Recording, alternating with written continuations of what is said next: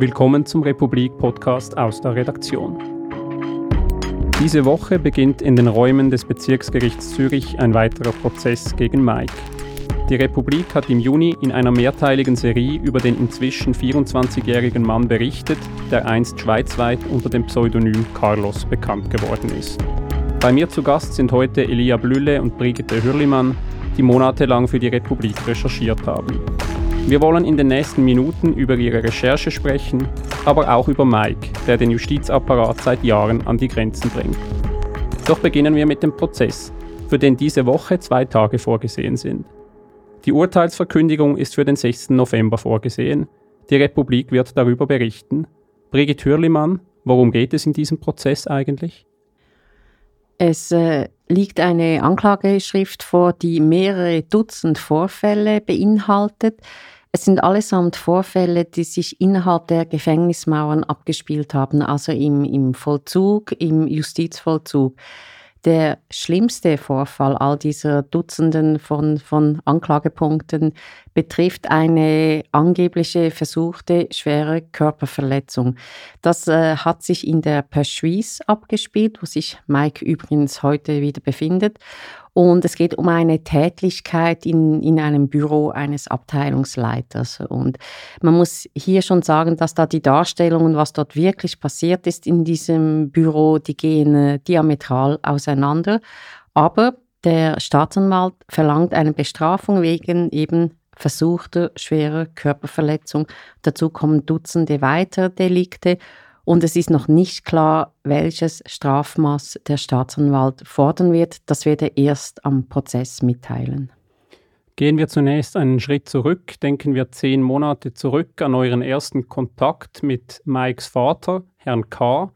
Eure Geschichte, die ihr im Juni publiziert habt in der Republik, beginnt mit diesem Telefonanruf mit Herrn K., der sagt, er wolle mit Journalisten reden, unbedingt und so schnell wie möglich.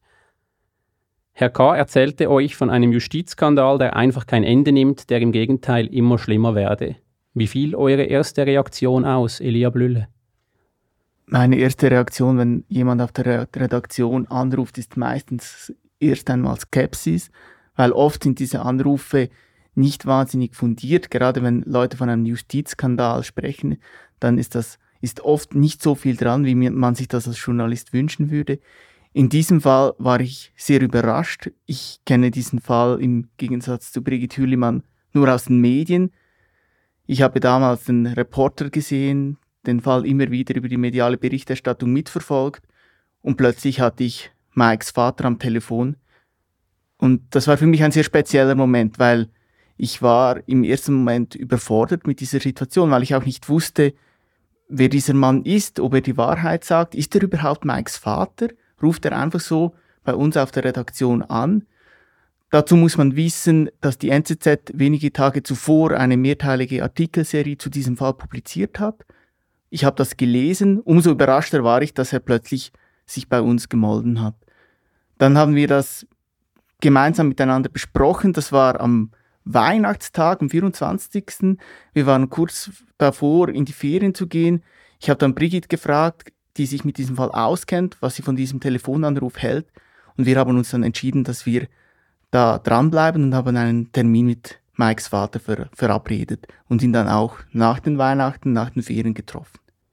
Elia hat es erwähnt, Brigitte, du hast äh, schon länger mit diesem Fall Kontakt gehabt, äh, auch in deinem früheren Job. Hattet ihr Zweifel, ob ihr euch für die Republik ebenfalls noch diesem Fall annehmen solltet oder nicht? Ja, wir hatten in der Tat sehr große Zweifel. Also sowohl ich, die den Fall seit Jahren mitverfolgt und kennt, als auch Elia Blülle, der neu dazugekommen ist. Und die, die Zweifel sind eigentlich gut begründet heute noch, weil ein Problem, ein großes Problem, das wir haben im Umgang mit diesem jungen Straftäter, mit Mike, ist die enorme mediale Aufmerksamkeit, die dieser Fall genießt und zum Teil wirklich auch die einseitige Darstellung und, und die übertriebene Berichterstattung, häufig übrigens auch die wenig fundierte Berichterstattung. Das war wie die Ausgangslage, mit dem mussten wir klar werden.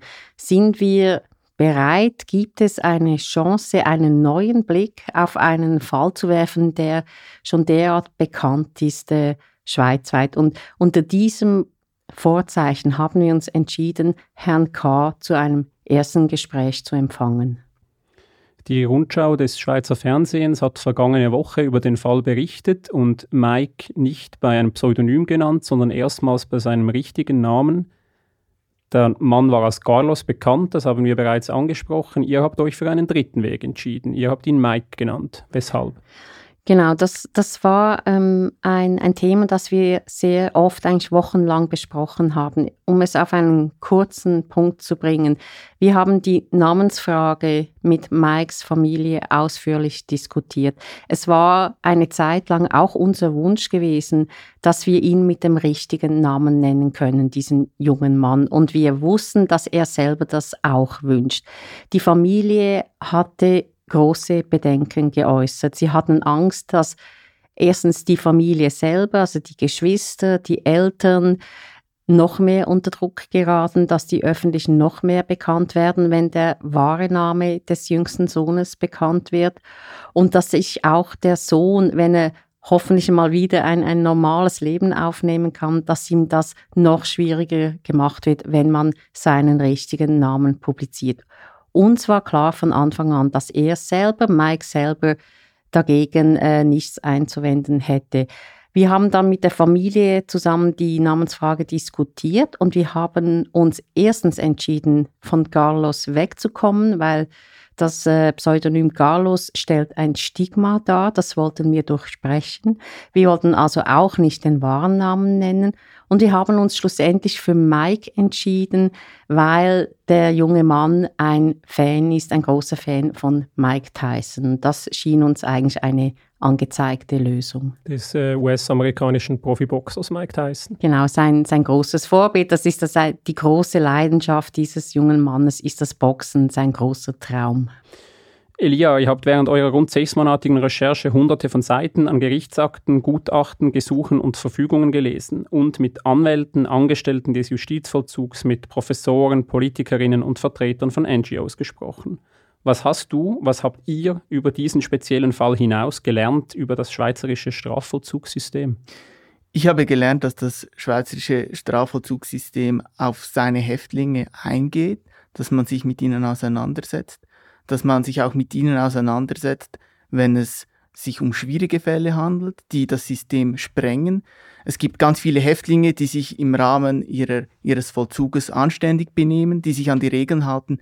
Und dann gibt es ein paar wenige, die Troublemakers sind, die Probleme machen, die gegen, sich gegen diese Regime auflehnen. Ein Strafvollzug ist immer ein Eingriff, ein tiefer Eingriff in die Grundrechte, in die Freiheitsrechte eines Menschen.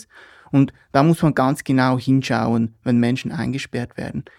Wir haben Gespräche geführt mit ähm, dem ehemaligen Direktor der Haftanstalt Burgdorf, mit Herrn Klee und mit dem momentanen Direktor der Haftanstalt Beschwies, ähm, Herrn Nägeli. Und was mir da aufgefallen ist oder was mich erstaunt hat, ist schon auch, mit welchem, was sie für einen Blick haben auf ihre Häftlinge, wie sie auf ihre Haftanstalt schauen und ihre Hilflosigkeit, mit der sie einem Fall wie dem von, von Mike begegnen, weil er eben so schwierig ist und weil ihnen auch bis zu einem gewissen Grade die Hände gebunden sind. Und ich glaube, es war Herr Nägeli, der gesagt hat, es ist auch gut, dass uns irgendwann die Hände gebunden sind, weil da greift das Gesetz. Irgendwann können wir nicht mehr tiefer in die Grundrechte eines Menschen eingreifen. Und das zeigt auch, wie tief man im Falle von Mike in die Grundrechte, in seine Grundrechte eingegriffen hat. Da gibt es keinen Spielraum mehr.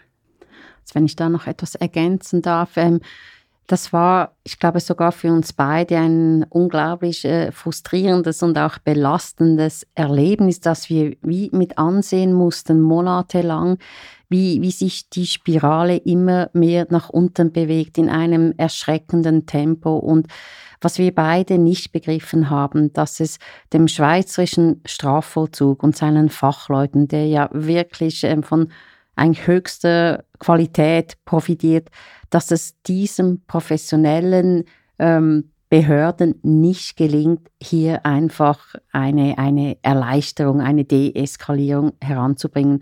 Ich meine, es ist uns beiden bewusst, es handelt sich bei Mike um einen schwierigen Insassen, einen sehr schwierigen Insassen aus verschiedenen Gründen.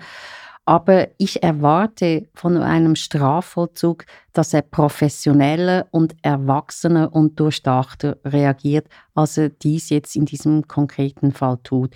Und wir haben zum Beispiel nie verstanden, warum der Strafvollzug nicht auf die Idee kommt, einen externen Coach beizuziehen, einfach eine, eine Person, der das ganze Thema handelt und zwar von einer Außenposition her. Ihr geizt in eurer Serie nicht mit Kritik am Strafvollzug, ihr schreibt in klaren Worten, die Art und Weise, wie der Häftling immer wieder eingesperrt, isoliert und behandelt wird, ist schweizweit einzigartig und eines modernen Justizvollzugs unwürdig. Seht ihr eure Artikelserie als eine Form eines anwaltschaftlichen Journalismus? Also ich auf keinen Fall. Und äh, wir sind auch nicht äh, in diesem Sinne vorgegangen. Wir sind nicht mit einer These in dieses Thema gestiegen. Wir wussten von am Anfang nicht, wohin die Reise führen wird. Wir hatten von Anfang an Zweifel. Ähm, und das hat dazu geführt, dass wir sehr breit recherchiert haben. Es war uns ein riesiges Anliegen, dass wir sämtliche Seiten und zwar ausführlich zu Worte kommen lassen. Wir haben sehr großes Verständnis dem Strafvollzug gegenüber. Wir sehen die Probleme. Aber um es nochmals zu sagen, wir sind zur Auffassung gelangt nach dieser monatelangen Recherche, dass in diesem konkreten Einzelfall, was diesen jungen Mann betrifft, der schweizerische Strafvollzug versagt. Ja, vielleicht noch zum Ergänzen. Ich habe Mühe mit dem Begriff des anwaltschaftlichen Journalismus. Ich glaube nicht, dass das ist, was wir gemacht haben. Wir es ist aber nicht unsere Rolle, uns zurückzuziehen und nicht auch zu sagen und einzuordnen, wenn etwas problematisch ist, wenn ein Verhalten problematisch ist, wenn ein Strafvollzug problematisch ist, dann müssen wir, und ich finde, das sollten wir auch, dann sollten wir als Journalisten diesen Umstand benennen, einordnen, dabei auch, auch Haltung zeigen, ohne dabei klare Partei zu ergreifen. Und ich glaube, das haben wir nicht gemacht und in dem Sinne ist das kein anwaltschaftlicher Journalismus, nein. Beim anstehenden Prozess könnte es für Mike im für ihn schlimmsten Fall zu einer Verwahrung kommen. Ich lese eure Artikelserie auch als Plädoyer gegen dieses mögliche Urteil. Stimmt ihr mir zu? Habt ihr ein Plädoyer gegen die Verwahrung Mikes geschrieben? Nein, haben wir nicht. Und die Verwahrung stand auch nie im Zentrum unserer Artikelserie. Uns ging es darum, die Realitäten im Strafvollzug von Mike darzustellen und die Problematik. Die Verwahrung, die wurde vom Staatsanwalt vor Anklageerhebung ähm, medial als Stichwort in die Runde geworfen. Es ist meiner Ansicht nach absolut unklar, ob überhaupt nur schon die Voraussetzungen äh, vorliegen, in diesem Fall, um eine Verwahrung aussprechen zu können. Ich habe große Mühe generell mit dem Instrument der Verwahrung, so wie es heute in der Schweiz gehandhabt wird, weil Stand heute mit diesen gesellschaftlichen Erwartungen an den Umgang mit Straftäten ist es so, dass man als verwahrte Person praktisch nicht mehr aus dem Gefängnis rauskommt. Und um es nochmals zu sagen, wir reden hier über einen knapp 24-jährigen jungen Mann, der sehr viel Blödsinn und Schlimmes getan hat in seinem Leben, aber auch unglaubliche Ungerechtigkeiten erleben musste. Kommt es nicht zu einer Verwahrung, könnte Mike schon bald wieder in Freiheit sein, weil er sich schon so lange auch im Gefängnis befindet. Seid ihr zuversichtlich, dass Mike in Freiheit nicht gleich wieder rückfällig werden und zuschlagen würde? Ich wage das nicht zu beurteilen, ich maße mich dem nicht an. Ich glaube, dass es eine Anschlusslösung bräuchte für Mike. Ich bin davon überzeugt, dass er in einem Rahmen, wo er Sicherheit kriegt, wo er Disziplin hat, wo er seine Leidenschaft leben kann, das Boxen, die Bewegung. Mike ist ein junger Mann mit einem sehr, ähm, mit einem ADHS. Also er braucht Bewegung, er muss sich bewegen. Gerade darum ist dieses, diese Haft in der Isolationszelle extrem schlimm für ihn. Er kann sich nur wenig bewegen, wenn dann mit Hand- und Fußfesseln. Ich glaube, in einem solchen Rahmen könnte das funktionieren, aber ich maße mich nicht an zu beurteilen, ob es dann funktionieren wird oder nicht.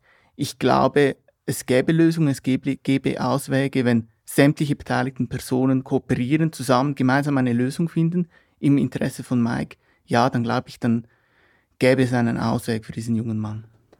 ähm, als Ergänzung noch, es wurden schon verschiedene Lösungen äh, uns auch präsentiert, so in den Dutzenden von Gesprächen, die wir geführt haben äh, im Vorfeld des Prozesses. Und eine wichtige Stimme war zum Beispiel die Mutter von Mike. Wir hatten das große Glück, dass sie sich uns anvertraut hat und über ihren Sohn gesprochen hat. Und sie, sie hat eigentlich ganz klare Vorstellungen, wie es mit ihrem jüngsten Sohn weitergehen soll. Sie möchte ihn zumindest vorübergehend aus der Schweiz entfernen, dass er einfach mal von dem Rampenlicht wegkommt und irgendwo überhaupt die Chance hat, als ihr Sohn, als ihr jüngster Sohn von vorne zu beginnen und nicht als der notorische Straftäter Carlos, als der er in der Schweiz bekannt ist. Und ein ehemaliger Rechtsanwalt, der Mike auch schon vertreten hat in einem anderen Fall, der hat mal die Idee geäußert, wieder eine Art von Sondersetting, Sondersetting einzurichten, also dem, dem Mann einfach eine, eine Struktur, aber auch eine, eine Chance und eine Perspektive zu bieten. Und das hat ja schon mal unglaublich gut funktioniert. Und dass dieses Sondersetting abgebrochen wurde damals, das wissen wir alle. Das war ja, weiß Gott, nicht die Schuld von Mike. Du hast es angesprochen, Mike war während des letzten Jahrzehnts einmal eindeutig auf dem Weg der Besserung, als er in einem Sondersetting betreut wurde, das dann in die Kritik geriet nach einem Reporter, einem Dokumentarfilm des Schweizer Fernsehens, wegen der hohen Kosten. Die kosteten ungefähr 29.000 Franken im Monat. Die Boulevardzeitung Blick, aber auch weitere Medien reagierten mit einer tagelangen heftigen Medienkampagne. Wie schaut ihr auf diese Zeit zurück? Brigitte, du hast ja damals auch schon über den Fall berichtet. Ja, ich finde, das ist äh, medial wirklich kein Ruhmesblatt. Also da haben wir, sage ich jetzt, oder unsere Berufskolleginnen und Kollegen versagt. Wobei es ist unglaublich spannend, welche Wellenbewegungen passiert sind in diesem Fall. Die erste Zeit war geprägt von einer unglaublichen Empörung, als diese Kosten bekannt wurden. 29.000 Franken pro Monat für einen bösen Straftäter. Das hat das Volk nicht verstanden. Und dann ist nach dieser ersten Empörungswelle einiges schiefgelaufen, aber eindeutig auch von den Behörden. Und die Mehrheit der Medien haben sich auf dieses Thema eingeschossen. Es dauerte dann ein paar Tage, ein paar wenige Wochen, bis die ersten mahnenden Stimmen kamen. Doch Gekippt ist die Stimmung eindeutig, als dann das Bundesgericht entschieden hat, dass Mike zu Unrecht nach dem Abbruch des Sondersettings ins Gefängnis gesteckt wurde. Das war absolut ähm, unter keinem Titel zu rechtfertigen. Da wurde es eine Zeit lang zumindest ruhiger und vernünftiger. Man hatte eher medial ein bisschen Verständnis mit diesem jungen Mann. Und jetzt, äh, vor allem seit er ein Erwachsener ist und, und halt noch nicht so, so festen Boden unter den Füßen gefunden hat, jetzt wieder erneut medial mit Argusaugen äh, beobachtet und jede kleine Verfehlung und jeder Fehltritt von ihm wieder ausgeschlachtet. Ich finde, im Moment sind wir eher wieder so in einer Phase, wo man wenig fachkompetent und mit wenig breitem Wissen auf äh, das Phänomen Mike schaut. Das war für uns auch eine Motivation, nochmals diese große Arbeit zu leisten, um wirklich ähm, gedanklich ein bisschen die, die, die Themenvielfalt zu erweitern. Ich glaube, dieser Fall zeigt sehr gut auf, wie toxische Medienmechanismen funktionieren können. Kann mich noch gut erinnern, damals, ich habe noch bei meinen Eltern gewohnt, ein junger Journalist, vor dem Fernsehen am Sonntagabend habe ich diesen Reporter gesehen, habe diese Zahl gehört und gedacht, ui, das wird Probleme geben. Dann habe ich um 11 Uhr die Blick-Website aufgerufen, große Schlagzeile, große Empörung. Und das, so funktionieren bestimmte Medienhäuser in diesem Land, auch im Ausland. Und da müssen wir uns als Journalisten ganz scharf hinterfragen und müssen uns auch fragen, wollen wir, dass das unsere Arbeit ist? Wollen wir so funktionieren? Ist das unsere gesellschaftliche Aufgabe? Legitimieren wir uns gerade in einer Medienkrise, wie wir sie zurzeit erleben, mit einer solchen Berichterstattung? Ich denke nicht. Und ich glaube, unsere Artikelserie war genau auch ein, eine Möglichkeit und auch der Rundschau-Beitrag, der letzte Woche ausgestrahlt wurde, wie man eine solche Geschichte eben auch aufzeigen kann. Ich habe lange geglaubt, Journalismus habe die Aufgabe, Komplexität zu reduzieren und ich komme immer mehr zur Auffassung, es ist die Aufgabe des Journalismus, Komplexität darzustellen, aufzuzeigen, aufzuzeigen, dass es eben nicht nur schwarz-weiß, gut und böse gibt, sondern dass es dazwischen ganz viele Grauräume gibt. Und die müssen wir aufzeigen, die müssen wir transparent den Leuten, den Bevölkerung, der, auch den Steuerzahlern, die das am Ende bezahlen, zeigen und eben auch erklären, schaut her, diese 29.000 Franken im Monat, die ergeben, wenn man genau hinschaut, auch einen Sinn. Und wir mussten das jetzt auf die harte Tour lernen. Und jetzt sind wir an einem Punkt, wo wir über die Verwahrung eines jungen Straftäters diskutieren. Und da tragen wir Journalisten, und ich glaube, das kann man schon auch sagen, eine gewisse Mitschuld. Und da müssen wir uns ganz, ganz scharf hinterfragen. Es ist noch interessant, was diese Kosten betrifft. Also Elia, wie du gesagt hast, wie du auf die 29.000 Franken reagiert hast, äh, ich, ich habe auch darauf reagiert, aber meine erste spontane Reaktion war, ups, das wird die Bevölkerung nicht verstehen, weil kein Mensch weiß, wie teuer ein Tag im, im Gefängnis ist. Kein Mensch weiß, dass äh, Leute wie Mike, dass die unendlich viel mehr kosten, wenn sie, wenn sie immer wieder straffällig werden oder wenn sie immer wieder in die geschlossene Psychiatrie eingeliefert werden müssen. Ich meine, die, die Unsummen von Geld, die, die nicht ausgegeben werden mussten, weil, weil sich eben Mike in, dieser, in diesem Sondersetting bewährt hat, das konnte man offenbar in der ersten Phase nicht kommunizieren. Das, das war unglaublich schade. Und, aber da mache ich auch den Behörden einen Vorwurf, nicht nur den Medien, den Medien auch. Aber die Behörden, die damaligen Verantwortlichen in Zürich haben es nicht geschafft, den Journalisten zu erklären, in welchem Umfeld diese 29.000 Franken zu verstehen sind und wie viel unendlich mehr ein Fall kostet, der immer, immer wieder in die Justizmühle gerät. Und über was wir als Bevölkerung und als, als Steuerzahler auch diskutieren müssen, ist, wie viel, wie viel ist uns das wert? Und ich glaube, in einem so wohlhabenden und liberalen Staat, in einer Demokratie wie der Schweiz, muss es möglich sein, dass wir uns das auch leisten. Die Stärke einer Nation misst sich ähm, am Wohl der Schwächsten. Und ich finde das einen extrem wichtigen Grundsatz, den wir pflegen sollten und an dem wir solche Zahlen, indem wir solche Sondersettings, indem wir solche Haftmaßnahmen auch in diesem Lichte betrachten sollten und nicht nur auf die blanke Zahl schauen. Wie glaubt ihr, hat sich die intensive Medienberichterstattung, diese Skandalisierung während Jahren auf Mike als Mensch ausgewirkt?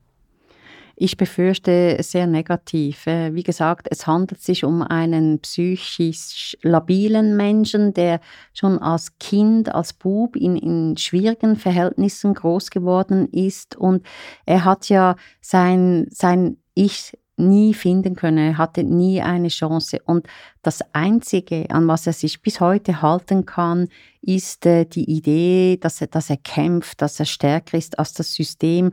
Und die Medienpräsenz, die hilft ihm natürlich ein bisschen dabei. Das war für uns auch eine schwierige Ausgangslage. Es war schwierig, damit umzugehen.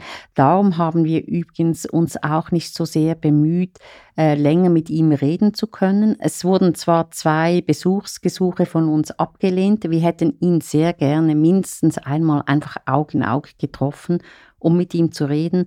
Aber wir wussten genau, dass Telefongespräche nicht äh, wirklich weiterführen würden, weil er vor allem wegen dieser totalen Isolation sich ein, ein, ein Bild aufbaut, ein Bild über sich selber, das mit der Realität nicht mehr viel zu tun hat. Und er ist froh um jede Medienpräsenz, weil die bestärkt ihn in diesem Bild. Und dazu muss man vielleicht noch ergänzen, es ist bekannt, dass Mike narzisstische Züge hat. Und diese Aufmerksamkeit, die er kriegt aus den Medien, die mediale Aufmerksamkeit, das füttert ihn, das gibt ihm Bestätigung. Und diesen, dieser Kreislauf ist, Kreislauf ist sehr teuflisch und den muss man durchbrechen. Und das ist auch eine Frage, die wir uns sehr oft gestellt haben. Wieso berichten wir jetzt noch einmal über diesen jungen Mann? Gerade weil er das ja auch unbedingt will. Er will diese Präsenz. Und das ist die Frage, die wir bis zum Schluss uns gegenüber nicht beantworten konnten, ob wir das jetzt richtig gemacht haben oder nicht. Ich glaube, es war wichtig und richtig, dass wir darauf aufmerksam gemacht haben, dass der Staat in diesem Fall mehrmals krass versagt hat und auch noch immer keinen wirklich professionellen Umgang findet. Aber wir mussten uns die Frage gefallen lassen und müssen uns die Frage stellen, füttern wir hier nicht einen Menschen mit mehr Aufmerksamkeit, verschärfen wir das Problem nicht auch noch zusätzlich. Ihr habt es angesprochen, eine Besonderheit eurer Recherche ist, dass ihr mit dem Protagonisten, mit Mike, nicht wirklich in Kontakt treten konntet. Das kam einmal, das zeigt ihr in eurer Serie auf, zu einem zufälligen Telefongespräch. Mike rief seinen Vater an, als ihr gerade beim Vater zu Besuch wart. Wie wirkte Mike auf euch während dieses rund zehnminütigen Gesprächs? Also wie, ich glaube, wir waren beide ein bisschen überrumpelt, sowohl Mike als auch wir zwei. Es war ein sehr spontanes Gespräch, aber es, er, war, er war sehr offen. Wir haben dort beide zum ersten Mal gemerkt, dass er halt einfach auch nur ein junger Mann ist mit, mit Träumen, der gerne Musik hört, Hip-Hop-Musik und, und der ja sich auch mit ganz, ganz banalen Alltäglichkeiten auseinandersetzt. Und es war, es war so spürbar, dass dass man mit ihm eigentlich irgendwo draußen einen Kaffee trinken sollte und ihm beim, beim Sport zuschauen sollte. Und es war gleichzeitig auch unglaublich ähm, deprimierend und frustrierend zu hören, wie, wie er seinen Alltag in dieser winzigen Zelle verbringt. Also wir, wir haben ihn so ganz naiv gefragt, ja, wie er sich bewegen könne, ob er joggen könne. Da hat er nur gelacht. Er sagt, nein, Sie, wie stellen Sie sich das vor? Meine Zelle, drei Schritte nach vorne und drei Schritte zurück, das ist alles. Und, und wir wissen, dass er oft, viel zu oft, 24 Stunden pro Tag alleine in dieser Zelle verbringt. Und das ist dramatisch. Und zur Frustration oder was mich am meisten frustriert hat, auch nach diesem Gespräch war zu sehen und auch jetzt wieder nach diesem Rundschau-Beitrag, der letzte Woche ausgestrahlt wurde, dass er selber nicht erkennt, was die beste Lösung wäre. Die beste Lösung wäre, wenn er sich selber diesem, diesem System fügen würde, wenn er diesen Kampf, den er glaubt zu führen, aufgeben würde. Und das sieht er nicht. Er sieht diesen Ausweg nicht. Und das war auch für uns unglaublich frustrierend, da zuzuschauen, wie verfahren diese Situation ist. Also ich glaube, er ist nicht mehr in der Lage dazu, äh, vernunftgemäß zu handeln. Er versucht es immer wieder. Das hat uns auch die Familie mehrfach glaubhaft äh, berichtet. Die Familie fordert das von ihm. Sie sagen ihm immer wieder, Mike, bitte, jetzt bleib einfach ruhig, jetzt steht das durch, es muss jetzt besser werden. Und er ist nicht mehr in der Lage, vernunftgemäß zu handeln. Ich befürchte, dass er schon derart Schaden genommen hat an dieser langen Isolationshaft. Das stellt wie eine Form von Verwahrlosung dar, auch äh, psychische Verwahrlosung, dass er einfach nicht mehr vernunftgemäß handeln kann. Habt ihr Mitleid mit Mike? Ich habe Mitleid mit Mike, aber ich habe auch Mitleid mit all diesen Mitarbeiterinnen und Mitarbeitern, die täglich äh, mit ihm umgehen müssen, sogar mit den Gefängnisdirektoren. Ich glaube es und wir haben es den Herren angesehen, die kommen ebenfalls an die Grenze, die sind am Limit. Aber warum sie nicht nach dem Befreiungsschlag suchen, das ist mir ein Rätsel. Weil ihr fast gar nicht mit Mike sprechen konntet, musstet ihr euch ein Stück weit auf seinen Vater verlassen. Wie war euer Verhältnis zu ihm? Unser Verhältnis zum Vater war nicht nur einfach. Man muss wissen, wir als Journalisten müssen immer wieder eine, unsere eigene Position reflektieren. Er war unsere wichtigste Ansprechperson. Er war unsere Hauptquelle. Und das war ein Problem. Einerseits mussten wir das Verhältnis zum Vater gewinnen. Wir mussten eine Beziehung führen. Wir haben auch eine Beziehung zu ihm geführt. Wir haben ihn sehr oft getroffen. Auch nach der Geschichte haben wir ihn mehrmals getroffen, mit ihm gesprochen über seine Situation.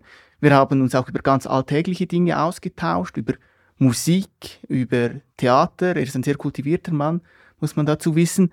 Und die Schwierigkeit war, dass Mikes Vater Mike teilweise in seinem Kampf auch unterstützt und dass Mike, Mikes Vater nicht nur eine Hilfe ist, dass Mikes Vater eine, eine sehr, sehr enge Beziehung zu seinem Sohn pflegt. Er ist die wichtigste Bezugsperson in Mikes Leben. Und das war für uns nicht immer einfach, weil wir mussten da immer wieder Abstand nehmen zu diesem Verhältnis, das wir zum Vater gepflegt haben, zu unserer Quelle und mussten uns fragen, wer ist hier das Problem? Und es gab auch immer wieder Situationen, in denen wir uns gegenseitig angeschaut haben und gesagt haben, ui, vielleicht ist es auch der Vater, der hier einen zu starken Einfluss auf seinen Sohn genießt. Wir sind aber immer wieder zum Schluss gekommen, dass es ein Glück ist, dass Mike einen Vater hat, der sich so fest und innig um seinen Sohn kümmert, der ähm, diesen Kampf mitführt, der ihn beschützt, der ihn auch in die Arme nimmt, wenn es sein muss. Das war sehr rührend zu sehen. Und gleichzeitig, ja, sein Vater ist auch bis zu einem gewissen Grade ein Fluch für Mike, weil er kann sich nicht lösen. In den Gutachten haben wir öfters äh, von einer symbiotischen Beziehung gelesen zwischen äh, Vater und Sohn. Also das wurde auch äh, von den Fachleuten ähm, analysiert, äh, dieses Verhältnis. Aber es bleibt schon auch noch dieser, dieser letzte Eindruck. Es ist beeindruckend, wie sehr die Familie versucht, äh, diesen Sohn zu unterstützen. Das ist unglaublich berührend. Also es ist der Vater, der eigentlich wirklich sein, sein Leben jetzt hergibt, um es für den Sohn wieder einfacher oder normaler zu machen. Die Mutter nimmt eine ganz starke Rolle an. Das war ein wirklich sehr bewegender Moment, als diese Mutter bei uns auf der Redaktion saß und erstmals Journalisten gegenüber über ihren Sohn gesprochen hat. Und wir wissen, dass auch die Geschwister, dass die immer da sind, dass die ihren Bruder besuchen. Das ist etwas, was in der öffentlichen Aufmerksamkeit völlig untergeht, dass da noch eine Familie besteht, familiäre Banden, die sich so gut es geht wirklich um den, sagen wir mal, gefallenen Sohn kümmern. Wie hat das Umfeld von Mike auf eure Artikelserie reagiert? Gab es Lob vom Vater, von der Mutter? Gab es Kritik? Ich würde mal sagen, es gab zum Glück kein Lob, weil dann hätten wir etwas falsch gemacht. Ich, ich fand die Reaktionen neutral. Der Vater machte geltend, es hätte ein paar ähm, Un Unsauberkeiten drin, aber die, wenn die bestanden waren, die sicher nicht groß. Aber ich glaube, wir haben eine gute Arbeit gemacht, weil wir kein Lob von der Familie bekommen haben. Übrigens auch nicht vom Justizvollzug. Das ist immer ein gutes Zeichen, wenn Journalisten kein Lob bekommen, haben sie sehr oft ihre Arbeit richtig gemacht. Kommen wir zum Schluss noch einmal auf den Bericht der SRF Rundschau von letzter Woche zu sprechen. Dort sagt Mike, der bei SRF neuerdings bei seinem richtigen Namen genannt wird, eine Verwahrung ist schlimmer als die Todesstrafe. Du gibst einem dreimal am Tag eine Mahlzeit, bis er verreckt. Dann sollen sie mich lieber erschießen oder töten. Wie glaubt ihr, wird es mit Mike weitergehen? Ich mache mir große Sorgen um Mike. Äh, ich glaube, er weiß, was er sagt. Er hat äh, schon zweimal versucht, äh, sich sein Leben zu nehmen, in, im Gefängnis, in der Haft. Und er ist, ja, ich glaube, er meint das ernst. Er, er, ist am, er ist derart geschädigt, er ist derart fragil und er weiß genau, dass, dass die Verwahrung, das ist keine Perspektive. Und äh, ja, ich würde mir ganz große Sorgen machen, wobei man jetzt einfach auch noch betonen muss, es handelt sich um einen erstinstanzlichen Prozess. Also dieses Urteil, wie immer es auch ausfallen wird, kann noch vor zwei Instanzen gezogen werden. Und ich habe wirklich große Bedenken, ob in diesem Fall die Voraussetzungen für eine Verwahrung gegeben sind. Die Urteilsverkündigung ist für den 6. November vorgesehen. Die Republik wird darüber berichten und den Fall auch weiter beobachten, wenn er an eine nächste Instanz gel gelangen sollte. Elia Blülle, Brigitte Hürlimann, besten Dank fürs Gespräch. Danke vielmals.